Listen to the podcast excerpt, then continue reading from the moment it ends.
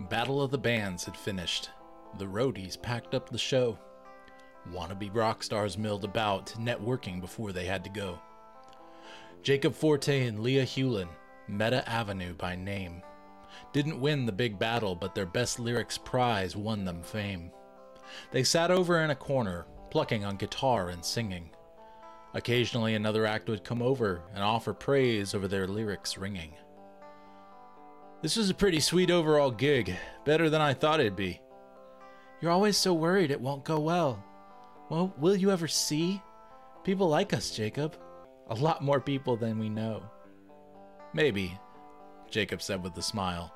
Then he jumped up to his toes. A loud crash had sounded just at the front of the stage.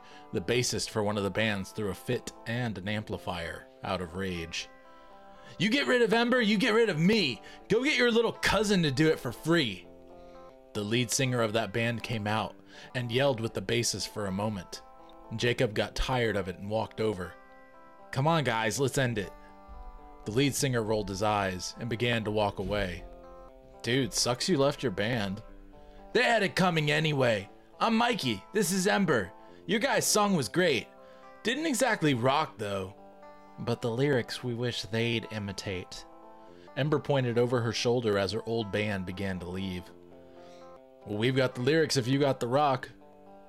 Are you serious? I am. My girl Leah is over there. We're about to leave in our bus. You guys want to hop on our tour? You want to come to Indiana with us? Ember smiled mischievously. Mikey yelled, All right!